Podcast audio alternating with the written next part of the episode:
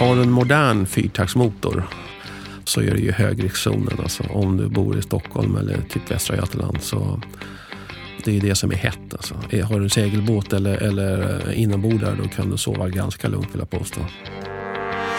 I dagens avsnitt av Båtlivspodden får vi besök av Rino Karlsson. Rino är eh, polis och har jobbat som sjöpolis i över 20 år. Vi kommer att prata båtsamverkan, stulna motorer och varför man inte ska köra onykter i skärgården. Sen kommer Lars-Åke och eh, vi ska gå igenom de senaste snackisarna och nyheterna. Det blir en uppdatering på nya båtmodeller. Vi kommer prata om eh, Göta kanal som fyller 200 år, fira årets båtklubb och sen blir det lite prat om hybridmotorer. Jag heter Hanna Hellberg och detta är Båtlivspodden. Båtlivspodden är ett initiativ från tidningen Båtliv, Svenska Sjö Båtförsäkringar och Svenska Båtunionen.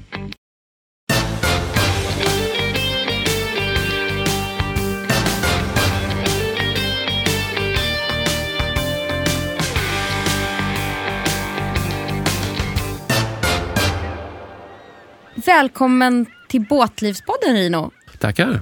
Kan inte du berätta lite, vem är du? Ja, jag heter Rino Karlsson. Ehm, jag jobbar som processledare eh, för sjöpolisverksamhet inom Polismyndigheten. Ehm, jag har ett förflutet från sjöpolisen. Jag har varit i den verksamheten i ja, över 23 år faktiskt. Ehm, och nu är jag mer administrativ, så där, involverad i riktlinjer och strategiska frågor kring polisen, båtar och vatten och remisser. Och, ja, typ så. Så har man frågor om sjöpolisens verksamhet så är du rätt person att svara på dem? Jag brukar bli involverad. Det finns många andra som kan svara, men jag kan nog vara en av dem tror jag. Ja, för jag tänker faktiskt att vi ska börja där. Mm. Eh, för du är ju här i egenskap av ja, före detta sjöpolis, mm. men också polis. Mm. Och jag tror att det är många som är nyfikna på, för man stöter ju på polisen och man ser dem på stan och så, men vad gör sjöpolisen mer specifikt? Vad innefattar er verksamhet? Alltså sjöpolisen är ju egentligen precis som en vanlig polis som du ser på gatan. Alltså, vi gör ju de jobben som kommer ute till sjöss och i skärgårdsmiljö. Eh, sen är det ju det inslaget att det har ju ofta marina inslag. Alltså någon kommer i en båt eller hör, så att det blir ju mycket kopplat till det. Men vi är involverade i all typ av brottslighet precis på samma sätt som en vanlig polisbil. Liksom. Och då är man ju nyfiken, hur ser egentligen en dag som sjöpolis ut? Ja, eh, det är väldigt varierande och beroende på säsongen också. Det är en året runt-verksamhet som vi håller på med så att det är väldigt skillnader liksom i hur, hur, säsongen ser ut och vad som pikar. Men eh, nu är det ju fullt, liksom, gå på högvarv inom vår verksamhet. Nu ska personal som ska vara på sjön, de håller på att avrostas, kör förtrogenhetsutbildning så att man är liksom på tå, eh, kunna grejerna. Eh, och sen nu börjar det hända grejer med statsbesök och det kommer säkert bli kommenderingar kring det och stulna båtar och vattenskotrar och you name it. Liksom. Så precis som vi har högsäsong i båtbranschen så har ni då högsäsong inom eh, båtpolisen? Ja, precis. I Stockholm gör man ju så att eh, man kallar in ett 30-tal personer under perioden maj-september. Alltså poliser som gör annat eh, övre del av året. Men just förstärker oss just för att eh, säsongen är ju väldigt varierande och då måste vi kunna ta höjd för det. Så att maj-september är en speciell tid. kan man säga. Och är ni ute på havet i princip hela tiden då? Nej, eh, havet alltså det är främst eh, inre skärgårdsmiljö eh, och även i Mälaren. Eh, och eh, samma gäller i Västra Götaland. Då. Men, men, det är ju ute på öarna. Eh, vi är väldigt många som bor ute i skärgården med antalsskrivare. Så det är ju som ett litet lokalsamhälle. Jag brukar säga det är som ett litet Norrland fast det är Stockholm eller Västra Götaland. Då, med lo lokalbefolkning och glesbygd. Ett litet Norrland i Stockholm. Ja. Men jag blir lite nyfiken, hur många är ni som jobbar inom sjöpolisen? Hur stor del av poliskåren är ni? Ja, Västra Götaland eh, är väl ungefär tio stycken. Eh, och det är väl, eh, nu är jag lite osäker här på numerären. Det har hänt mycket i Stockholm här men ish 24 året runt i, i Stockholm. Och så lägger vi till ungefär mellan 25 till 30 poliser till under perioden maj-september. Så det är ändå bara då 60 mm. Eh, mm. sjöpoliser. Mm. Det låter inte jättemycket. Var eh, är man baserad då? Var utgår ni ifrån? Man börjar och slutar sitt jobb i Nacka strand eh, normalt sett. Eh, sen har man ju så jourhelger, ibland åker man ut flera dagar. Men, men, normalt när man påbörjar vad vi kallar för en snurra, då, eller någon, en period som man jobbar, så, så börjar man Nacka strand. Eh, och så ligger man upp en rutt liksom för hur ser de här dagarna ut? Vad ska vi göra och vilka kan jobba tillsammans? Och så. så man har en, en grovplan liksom, som man får modifiera efter vad som händer. Och det här med rutt, vi har ju en väldigt eh, fordonsintresserad lyssnarbas. Vad har eh, sjöpolisen för fordon till sitt förfogande?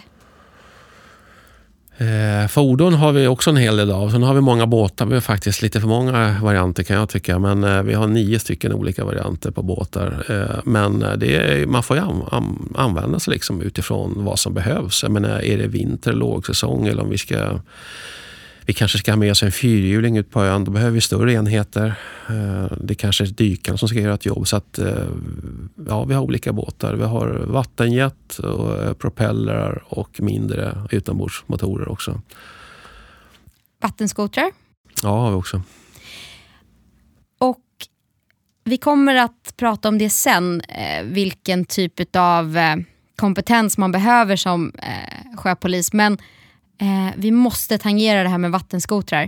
Eh, för det är ju prat om eh, kompetenskrav för att få framdriva dem.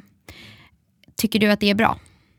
Jag tycker väl att det är ett steg i rätt riktning. Jag tycker att man kunde tagit ett större steg och att eh, inte bara se till vattenskoten i sig. Utan eh, att eh, finns ju olika tankar kring det här. En, en del avskyr vattenskotrar, alltså bara för att det är en vattenskoter. Så, men om man tittar till själva farkosten i sig så den är ganska bra alltså ur miljösynpunkt. Hyfsat tyst, eh, låga svall, eh, små utsläpp. Det är hur man kör den, så att man mer fokuserar på beteendet istället. Så att, men den här lagstiftningen, nu har ju den ringat in just vattenskoten. Eh, så. Eh, sen är det väl andra saker vi hade kanske önskat också där med typ ett register, till exempel vattenskoterregister. Och så. Men, eh, nej, men det är väl rimligt. Eh, det är ju mycket problem med det. Men inte bara vattenskoter, Det finns ju problem med andra typer av båtar också. Är eh, bristande kunskap och kompetens någonting som får konsekvenser för er på polisen? Ja, eh, det får det ju. Eh, framförallt så är det väl störst för allmänheten kan jag säga, eller tredje man, alltså de som eh, blir utsatta för det här. Det är ju farligt liksom och det är störande och man använder ju dem e, tyvärr ganska ofta faktiskt som leksaker och det är väl lite grann det en del som är del av problemet, att man gör det. Klassisk buskörning? Ja, det är det. Fast det är lite tudelat. Alltså, för att folk ringer till polisen så fort man ser en vattenskoter. Man är förbannad på dem. man får ju faktiskt köra vattenskoter. Alltså, det är att man ska köra den på ett lagligt sätt. Alltså, man ska hålla rätt hastighet och iaktta gott sjömanskap. Det är det det brister i. Men man får ju köra vattenskoter eh, som det är nu. Det är lite som att man får köra sportbil så länge man kör eh, Precis. enligt hastighetsgränsen. Precis. Det är som att köra Ferrari fast man kör lagligt. Alltså, det är helt okej. Okay. Sen har vi en ny lagstiftning som börjar gälla här nu från första maj. Alltså förarbevis för de som ska framföra vattenskoten. Och det är en ny lagstiftning som vi kommer behöva jobba med det här året. Så eh, sjötrafikpoliseri är ju en del av er verksamhet men det finns ju också eh, brottslighet som är eh, kopplad till båtlivet. Eh, vad kan det vara för någonting? Ja, det kan vara alltså, kriminella nätverk eller personer. De rör sig inte bara i bilar utan även med båtar. Och Det behöver inte innebära att de kanske mm, gör något kriminellt, av sig själv framförandet. Men de använder båt alltså, till och från olika platser. Så det kan ju hända att det uppstår sådana situationer. Eller ute på krogar till exempel på öarna. Det, blir, det kan vara misshandel, eller det kan vara droger eller ja, saker händer. Liksom. Så att, eh, eh de finns i skärgården också. Så det är vanlig polisiär verksamhet fast i en marin miljö som Ja. faller på ert bord. Ja, precis. När ni eh, stoppar någon på sjön, eh, varför gör ni det? Ja, eh, om vi stoppar någon så eh, har det oftast sin grund i ett, någon typ av felbeteende. Eh, att man har gjort någonting eller vi liksom åker upp jämsides och tittar på hur det ser ut här. Om man kanske ligger lite fel eller går fel sida om pricken så kanske vi undrar liksom vad det är. Alltså det, det är en iakttagelse som i vanligaste fall. Och sen har vi liksom regelrätta kontroller ibland. Alltså hastighetskontroller och, och så. Och blir man stoppad där då har man kört för fort. Men sen kan vi även ha en nykterhetskontroll också. Alltså det, den är ju helt eh, sållningsprov bara. Det är utan någon misstanke. Det, man får blåsa. Precis som eh, man åker på ibland när man kör bil. Precis. Det, det behöver inte vara grundat på något felbeteende utan eh, är det en viss typ av ja, mått, sjöfyllerimåtten, då, 10 meter eller, eller 15 knop fort, så, så då är man ju föremål för den typen av kontroller också i vissa, i vissa situationer. Ja, för sjöfyllerilagen det skiljer sig lite från rattfyllerilagen Mm, mm. som den kallas i folkmun. Mm. Eh, vad är det som gäller där egentligen?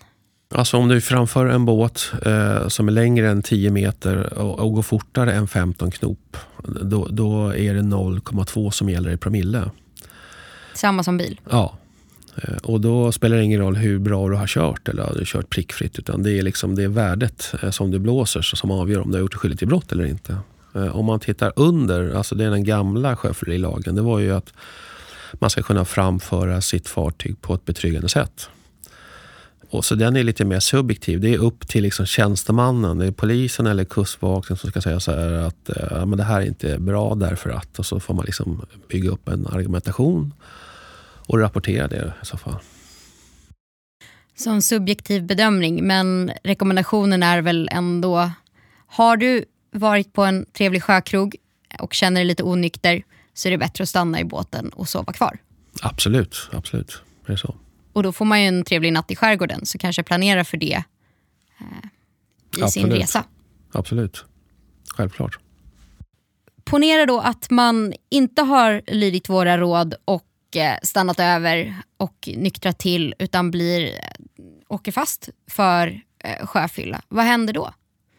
Då får man följa med in till eh, våra större båtar eh, eller någon station eh, och där man får blåsa i ett instrument som vi har då, och det ger ett exakt värde. Vid det första testet så blir det antingen rött eller grönt.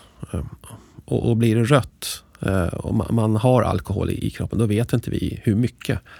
Så därför måste man då göra ett bevisprov. Och då har vi en apparat som kan ge ett, ett exakt värde en, som man, man blåser i. Men det är en stationär, det är, sånt tar vi inte liksom i de mindre båtarna utan man måste komma in till en större enhet eller en station, polisstation. Och det finns de som vägrar det och då måste vi tillkalla läkare då för att man får ta blodprov. Då. Och då får vi ju fram det exakta värdet. Då. Är det olika allvarligt beroende på hur, hur full man är i brist på bättre formulering? Eh, kan det vara olika grova brott? Ja, ja, det finns ju grovt sjöfylleri. Eh, så går vi 1,0 promille.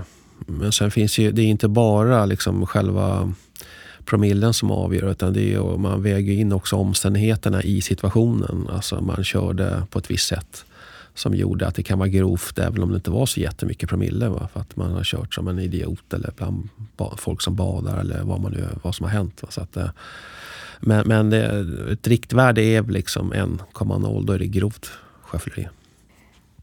Men när man kör bil till exempel, om man märker att man eh, fortfarande inte är kapabel att köra av någon anledning så ber man sin polare som har körkort, och man har ju ofta en designated driver.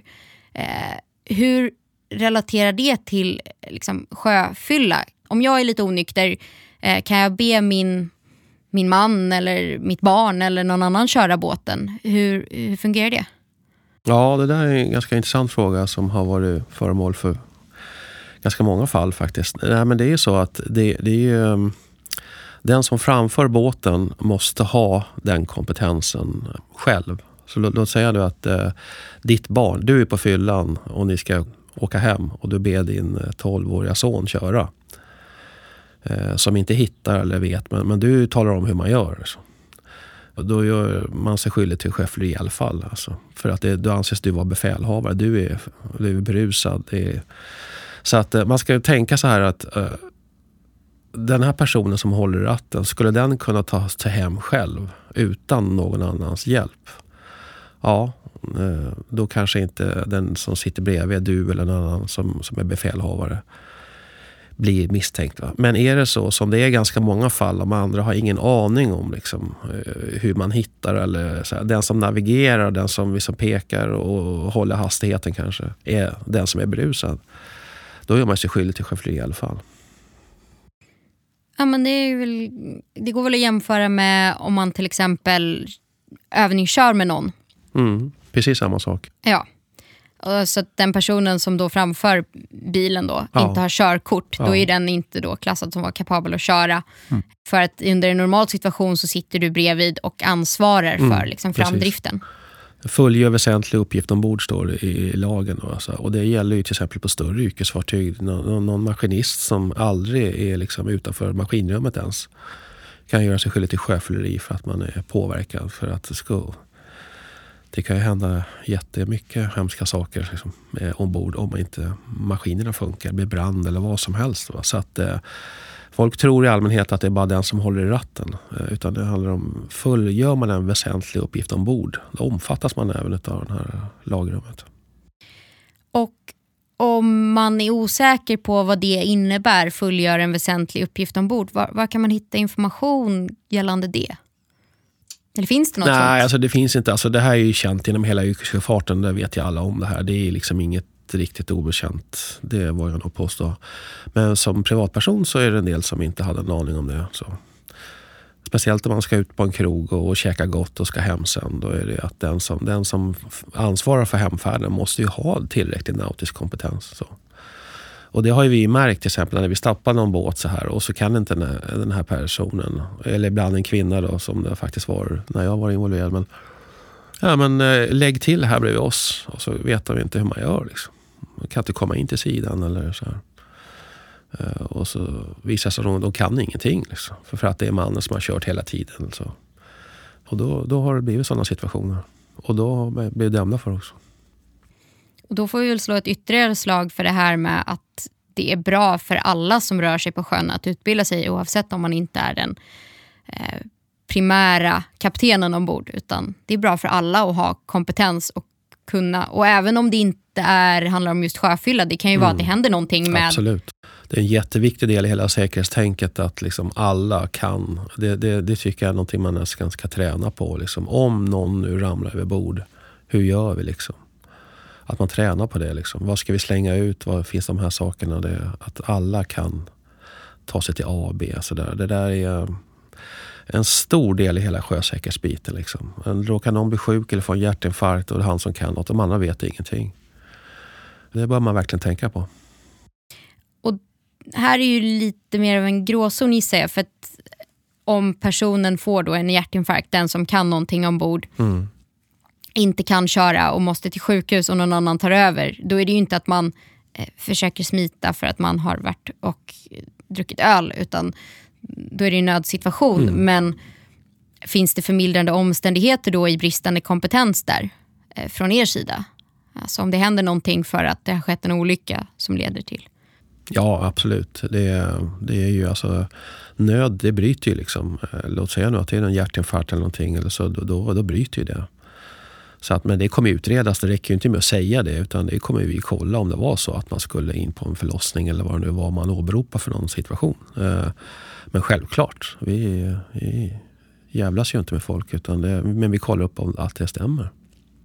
Så se till att eh, ha koll på fordonet även om du inte kör. Ja, fartyget, yes. Om vi nu ska peta här. Om vi ska vara petiga, men det får vi absolut ja. vara. Ja, precis. Um, och hur jobbar ni på ett ja, men, strategiskt plan för att liksom förbättra eh, sjölivet och den marina miljön? Eller gör ni det?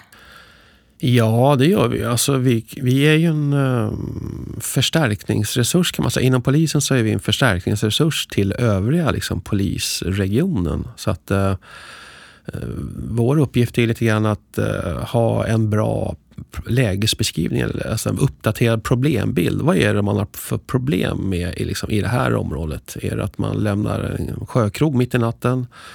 Eller är det båtstölder? Eller liksom, vad, är, vad är problemet? Och det är där vi ska då bistå de här med att det här ska vi jobba med. Så att, eh, en del i det, det är att fånga upp behov som finns. Alltså, vad har vi för problem här till exempel med vattenskotrar och, och vilken tid? Så kartlägga. Alltså, vi försöker ju att ha en vi har en grov planering för det vi vet kommer hända, de här prickade datumen. Liksom. När, om det är pokerrun eller om det är Gotland runt och så händer det liksom saker kring sådana här e-, event som gör att vi kanske borde ligga i jour i det området den här natten just därför att det här händer. Så, så att, eh, det är både på kort sikt och även lite framförhållning. Så. Kul att du nämner Gotland runt. Jag ska säga det, vi kommer att ha ett eh, specialavsnitt kring just Gotland runt, kanske med lite annat fokus än polisiärt. Mm. Eh, så för er som är intresserade av det så får ni fortsätta lyssna på Båtlivspodden helt enkelt. Båtlivspodden är ju ett initiativ av Svenska båtunionen, Svenska sjöförsäkringar och tidningen Båtliv. Men vi måste också plocka upp stölder för att återkoppla till vårt förra avsnitt. För då hade vi en liten solskenshistoria om båtmotorer som hade kommit tillbaka från Rumänien. Och jag antar att det var sjöpolisens verksamhet vi har att tacka för att de faktiskt återfanns till viss del. Ja, det är flera. Det är flera. Ehm, vi har ju varit en del av det här, men det finns andra som ska ha cred för det här också. Det är bland annat larmtjänst eh, och andra polisverksamhet. Men, men det är det har ju hänt ganska många gånger att vi hittar många stora partier motorer i andra länder. Och nu har de alltså återfunnits. Ja. Men det bästa hade ju faktiskt varit om de här motorerna inte blev stulna från första början. Så jag tänker att vi ska ta tillfället i akt och fråga någon som vet. Vad kan jag som eh, privatperson och båtägare göra för att minimera risken att få min båt eller båtmotor stulen? det är det vi jobbar med. Alltså det, det är därför vi har tillhandahåller båtsamverkan. Alltså de, de som vill starta upp båtsamverkan och har ett problem försöker vi i allmänhet kontakta och hjälpa och starta upp. Vi ser ju det att de som vidtar förebyggande åtgärder, de är ju väsentligt mycket mindre drabbade än andra. Sen är det många som har svårt liksom, att eh, ingå i någon båtsamverkan eller tillhöra något forum för man kanske har en båt nedanför sitt eget, eget privata hus. En jättefin båt. Och vem ska gå båtvakt där? Och liksom, hur ska man liksom, för det handlar ju om att flera personer tillsammans liksom ska informera varandra, hålla koll och göra saker. Liksom, underrätta liksom, för varandra helt enkelt. Det kan man säga. Och det där finns liksom ingen så quick fix utan man får börja titta på eh, lägesproblembeskrivning. Alltså när stjäls båtarna i det här området? Ibland är det mitt på vintern. Det kan vara på en vinteruppställningsplats som är problemet. Liksom. Så man måste kartlägga liksom det här och, och sen så se hur ska vi jobba med just den här frågan. Så. så tips nummer ett är att kanske informera sig själv om vad är de utsatta eller kritiska faktorerna i, i mitt båtägande och försöka mitigera dem på något sätt? Ja, exakt. Eh, man kan väl säga så här grovt generellt så är det väl att har du en modern fyrtaktsmotor så är det ju högriskzonen. Alltså om du bor i Stockholm eller typ Västra Götaland så det är det som är hett. Alltså. Eh, har du en segelbåt eller, eller eh, inombordare då kan du sova ganska lugnt vill jag påstå. Sen är, finns ju andra stölder, man kanske stjäl en plotter eller går in och tar sjökläder, men det är inte alls i samma omfattning. Alltså de här nätverken som vi pratar om nu, de här utländska, de är ute efter motorerna eh, och i viss mån delar underhus och växelhus och så, men det är motorer och det är moderna fyrtaktsmotorer.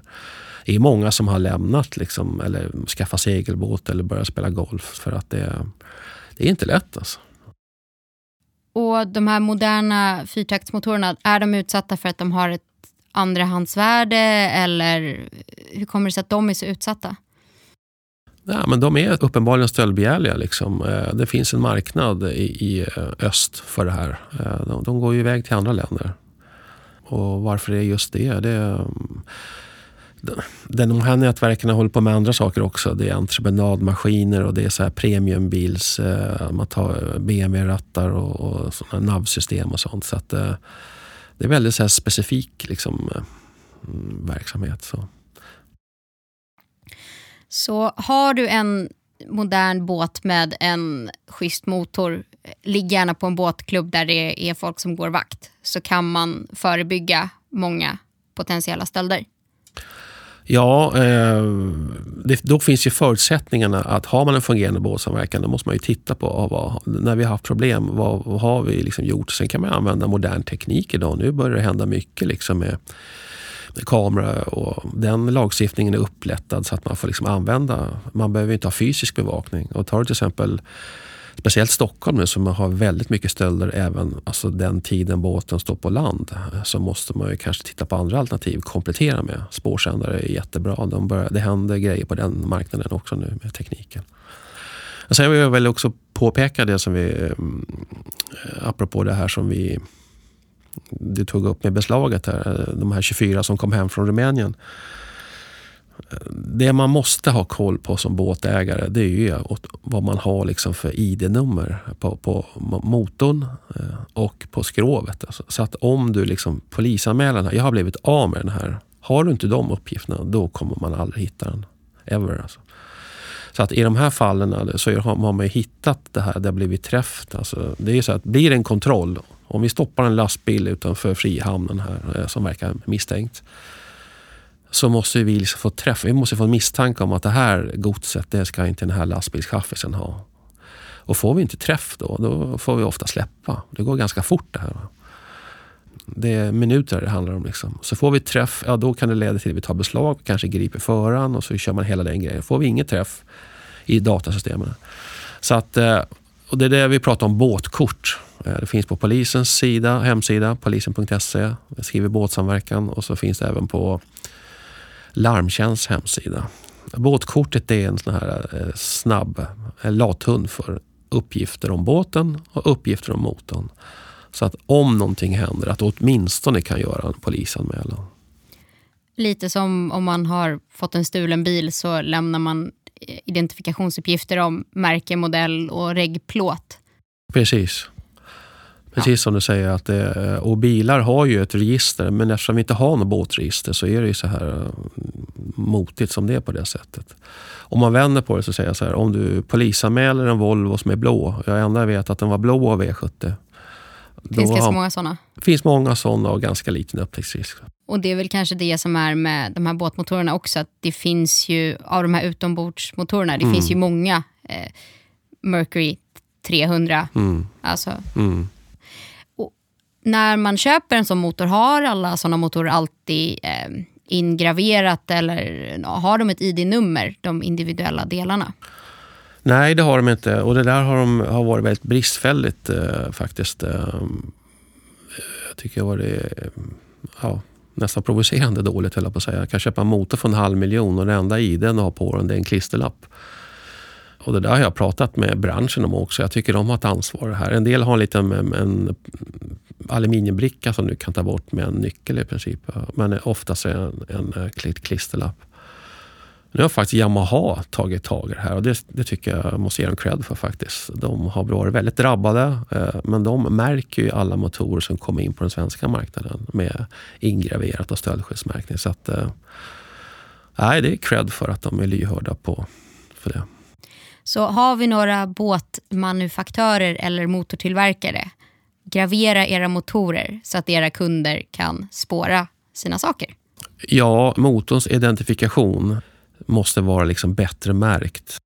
Nu har ju det här företaget jag nämnde nyss valt en annan variant som eh, är till och med ännu bättre. Jag ska inte prata om något företag och så, men den märkningen är ju effektivare än den andra, bara motor i det.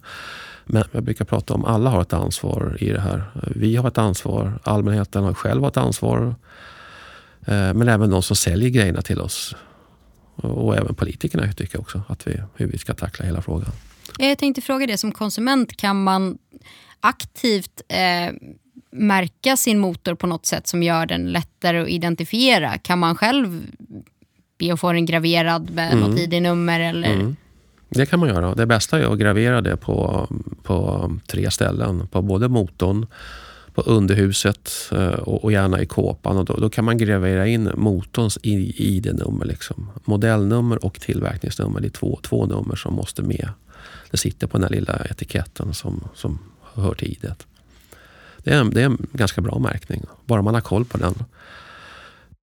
Men om man är intresserad av att bli sjöpolis, hur, hur tar man sig dit?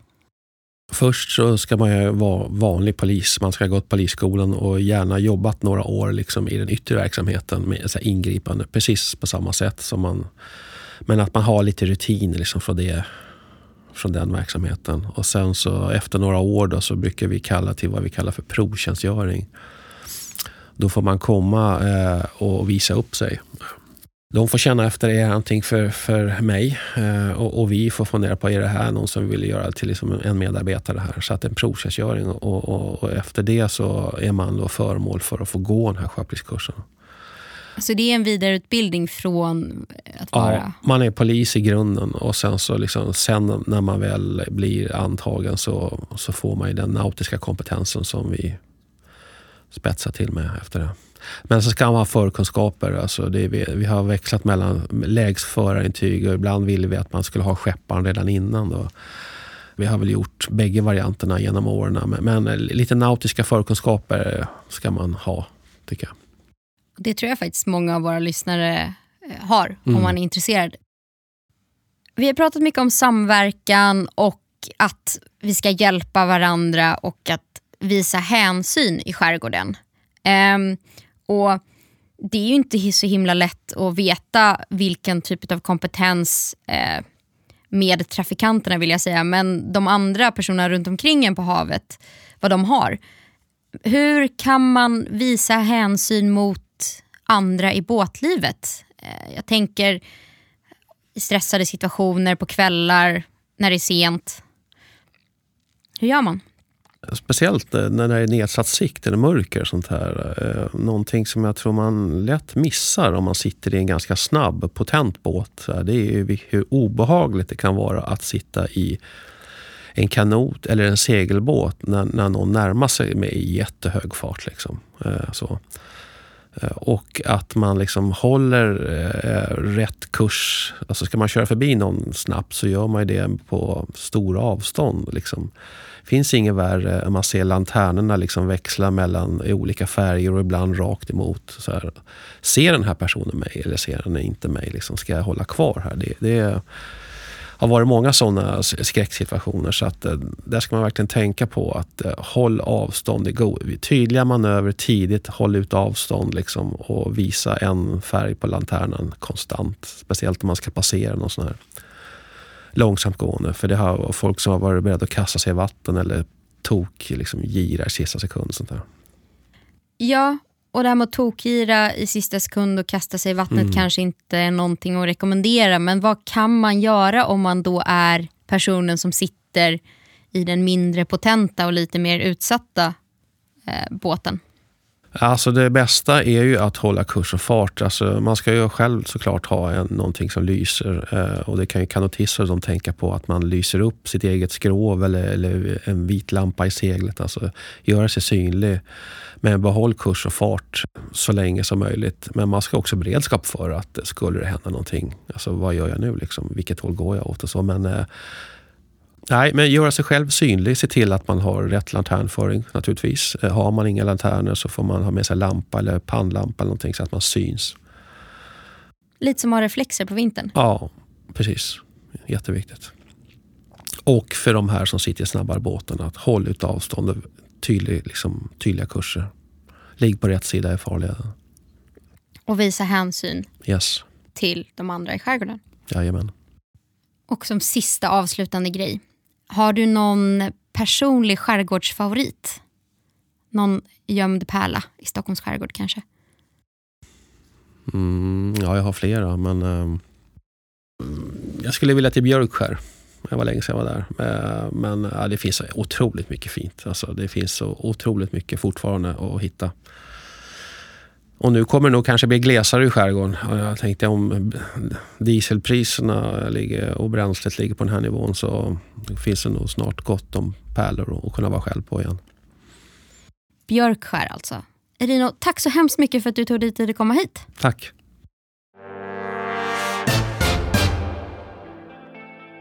Ja, men det var ju superintressant vad vi fick lära oss från Rino Karlsson hos Sjöpolisen. Men det har ju hänt mycket annat i eh, båtvärlden även de senaste två veckorna. Och eh, med mig så har jag såklart Lars-Åke Redén för att diskutera de senaste händelserna. Hej Lars-Åke! Hallå hallå! Hej! Du, jag tycker att det har hänt så mycket så det är ingenting att be för. Vi bara hoppar rakt in i eh, det roliga. Det har släppts massa nya båtmodeller. Du tänker på nya båtmodeller, ja precis. Så det har faktiskt kommit några stycken under våren här, även om det var en svag start. Alltså vi hade ju inga båtmässor i år heller och ehm, alla båt och motorleverantörerna har klagat på att det är materialbrist och det är långa leveranstider och så vidare. Men nu har det kommit en del nya motorbåtar och segelbåtar i alla fall. Vi kan börja med motorbåtarna ifrån Norge, fast de byggs i Litauen, så kommer en båt som heter Marex 330. Det är en norsk familjebåt som eh, har två kabiner och väldigt hög kvalitet. Ganska intressant för att den är byggd enligt ett koncept som fungerade för på både 70 och 80-talet men tydligen fortfarande fungerar för den här Marex just. De är väldigt duktiga på detta och lyckats sätta sig på marknaden som ledare i sitt segment. Sen har vi Axopar från Finland som också är marknadsledare. De satte en helt ny stil med sina lite spetsiga och eh, speciellt formgivna båtar. De har presenterat en ny 45-fots motorbåt, alltså nästan 15 meter lång, eh, 14 ungefär kan man säga, som ett nytt flaggskepp för dem. Och eh, från Finland så har vi också en båt som heter Quarken 27 kabin. Quarken är ett helt nytt motorbåtsmärke från Finland, alltså det betyder ju Kvarken då, den lilla stumpen som vi har utav havet längst upp i, i eh, Östersjön. Och eh, Quarken 27 kabin är en ny kabinbåt och den andra modellen från det här nya märket. Sen har vi en ny båt från Sverige som heter Ryd 650 DC. Det är den andra modellen i en helt ny serie från dem som de har tagit fram tillsammans med ett företag i Stockholm som heter Mannefelt Design Team. Och vi har även en ny elbåt faktiskt, eller eldriven motorbåt som det kanske ska heta, som kommer ifrån Nimbus Group. Den, heter, den här elbåten heter Bella 6.1 och drivs med en svensk elmotor ifrån ett företag som heter Stream.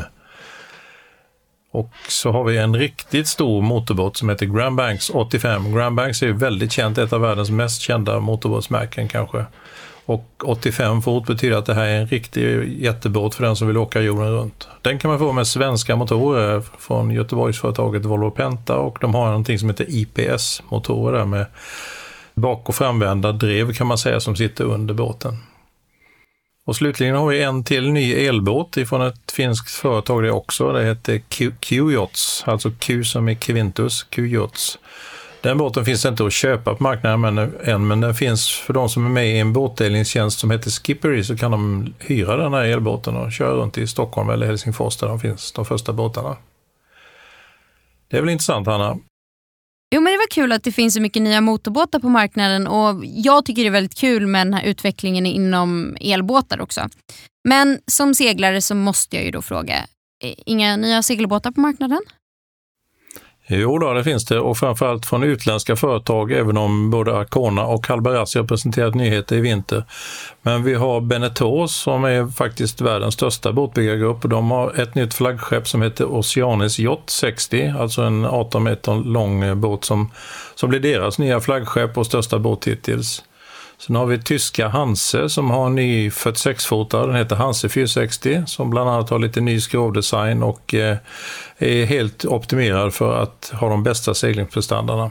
Det är väl i och för sig ganska självklart får vi hoppas för många segelbåtar. Känns också som någonting som de säger alltid. Mm, lite så, skulle jag också sagt. Sen finns det en riktig bjässe som heter Sunreef 80 Eco. Det är alltså en katamaran med jättelika mått. Den är 24 gånger 11,5 meter stor. Och det speciella med den här båten är att den är helt klädd med solceller. Det finns solceller på skroven, det finns solceller på eh, taket ovanför salongen, masten och i seglarna till och med så har man solceller för att den här båten ska klara sig antingen seglandes eller också själv generera sin egen elektricitet. Det är rätt häftigt. Ja, Och Det här har man ju sett tidigare. I Mocka 60-båtarna som man kör eh, Van de Globe runt jorden med har ju också det som krav att de ska i princip vara självförsörjande. Så det är kul att det liksom kommer till fritidsbåtsbranschen. Ja, jag tror de i mockabåtarna har väl även en sån här hydrogenerator, alltså en propeller som snurrar i vattnet som ger ström, är det inte så? Jo. Mm. Det är världens längsta ord. Hydroregeneration. Ja, vi, vi lämnar det där. Vi tar nästa. Ja. Och det här med att ta sig genom vatten som göteborgare. Då. Eh, Göta kanal firar 200 år. Precis. Det är kul tycker jag. Ja, det är jättekul. Sveriges blå band, som liksom de här filmerna går ju hela tiden fram och tillbaka i repris på tv. Men det är väldigt skönt med kanalen. Jag vet inte om du, Hanna, har gått Göta kanal någon gång själv? Eh, jag har åkt Göta kanal som, som litet barn. Mm. I segelbåt har jag gjort. Okej, okay. ja, jag har gått den flera gånger fram och tillbaka. Det jag tycker det är lika skönt varje gång. Det är väldigt avstressande och man kör i fem knop max och det är ingen sjögång och man har väldigt fina gästhamnar överallt. Sen kanske man vill komma ut i skärgården efter Göta kanal, men det är väldigt eh, lugnt och skönt att gå där. Men i år så har de, ska de då fira sina 200 år och vi ska kanske tala mer om det någon annan gång. Men starten för det här jubileet har redan gått. Och eh, veckan som heter 11 till 17 juli, de dagarna, så finns det fem båtklubbar med från Skaraborgs och Östergötlands båtförbund som är med vid sina respektive hemmahamnar och firar det här lite speciellt. Men det ska vi nog återkomma till. Ja, det tycker jag verkligen att vi får göra. Så vi lämnar det därhän. Men du pratade om båtklubbar. Och Jag vet faktiskt inte om det är en båtklubb från Skaraborg, men eh, det har du säkert koll på. Årets båtklubb är utsedd. Mm, årets båtklubb, nej det är faktiskt en båtklubb från Stockholm och eh, det är tidningen Båtliv som varje år utser det här med årets båtklubb. I år var det den elfte gången i rad, eller om det var den tolfte, nu har jag glömt det. I alla fall så blev det Sätra båtsällskap som finns söder om Stockholm och de har nu fått en väldigt vacker skylt i ädelträ från eh, Tore Berntsons båtbyggeri utanför Göteborg i Kungälv. Och sen har de fått en massa priser som vår sponsoransvarig har samlat ihop där så att de fick båtprylar för över 100 000. Och det där använder en båtklubb som Sätra i sin verksamhet. De har väldigt mycket verksamhet för människor i olika åldrar, till och med sjöscouterna är med och samarbetar med dem. Och eh, de här priserna kommer liksom väl till pass så att man kan dela ut eller aktionera och få in pengar till klubbens verksamhet. Vi gratulerar! Ja, verkligen. Och jag som då tänker redan på nästa år då, för ni kommer ju förhoppningsvis ha kvar det här priset och kommer ut i årets eh, båtklubb 2023. Vad, vad kan man som båtklubb göra om man vill bli årets bästa båtklubb? Då ska man fundera igenom vad det är som gör just den båtklubben speciell eller unik och sen så går man in på en hemsida som heter åretsbåtklubb.se. Där står allting om detta. Man ska själv skriva en ganska omfattande beskrivning av verksamheten och motivering varför man ska välja. Det är ingen sida där man ska gå in och rösta utan man skickar in en motivering och sen tar en jury hand om det sen och utser årets båtklubb. Mm. Åretsbåtklubb.se utan, utan prickar gissar jag. Aretsbatklubb.se. Vi eh, pratade ju rätt mycket om det här med att förhindra stöld av motorer och eh, ja, det var ju en sak att man skulle vara med i en båtklubb och jobba med samverkan. Men om olyckan skulle vara framme så gäller det ju att vara försäkrad. Och eh, du har kikat lite närmare på båtförsäkringar och vad som är viktigt att tänka på när man jämför olika försäkringsbolag? Ja, det är ett ganska svårt ämne, men det finns någonting som heter Konsumenternas försäkringsbyrå och de har granskat innehållet i 24 olika båtförsäkringar. Och man kan säga en enkel sammanfattning att de allra flesta försäkringsbolag ger ersättning för sjöskador om man går på grund eller kör på någonting så här eller om båten sjunker. Men det som man verkligen bör vara uppmärksam på det är ansvarsskydd och skadereglering, alltså hur försäkringsbolaget hanterar en skada om den har väl kommit eller hänt. Och det är speciellt viktigt eftersom en båt är inte som en bil på många sätt, även om en del tror det. Men en fritidsbåt kan väga 100 kilo eller den kan väga tiotals ton, så att det skiljer väldigt mycket i olycksrisk. Och så här. En båt kan ha flera stycken väldigt stora motorer eller den kan ha ingen motor alls, kanske en rodbåt eller en segelbåt utan motor. Jag frågade Per Nikolausen som är VD för Svenska Sjö vad han tyckte om den här sammanställningen och vad den här Konsumenternas försäkringsbyrå kommit fram till och han svarade så här. Det blir extra viktigt att försäkringen har anpassningsmöjligheter i form av tillägg eller att olika typer av försäkringar erbjuds. Vi strävar efter att erbjuda ett gott och kostnadseffektivt skydd. Det innebär inte alltid att vi är bäst på alla områden utan vi försöker erbjuda ett skydd som är rimligt och prisvärt. Och den vinsten som vi gör går tillbaka till båtlivet, sa Per Nikolausson då. Tycker jag var sympatiskt att pengarna ska gå tillbaka. Ja, och det finns ju specialistförsäkringar för olika typer av ändamål och det känns ju ganska rimligt att även båtförsäkringar funkar så. Eh, det förstår man ju att eh, försäkringsskyddet är lite olika om du nu till exempel i extremfallet då kanske seglar en kappseglingsbåt i kolfiber runt jorden. Eh, att den har en annan typ av behov än att du har en daycruiser med stora utombordsmotorer som ligger i en, en vik på Värmdö i Stockholm eller i, ja, kanske på Höga Kusten. Att man har olika typer av försäkringsbehov och att det finns tilläggstjänster och moduler som man kan köpa till för att ens försäkring ska passa ens eget behov. Så det, det låter bra. En annan kul nyhet som jag har hört lite om men gärna skulle vilja få höra mer om är eh, hybridmotorer för båtar. Mm. Det har hänt lite på den fronten och det är så att alla båtar kommer inte att gå att köra med eldrift, i alla fall inte med en gång, utan man har precis som på bilsidan någon slags mellanting och det kan man kalla för hybriddrift.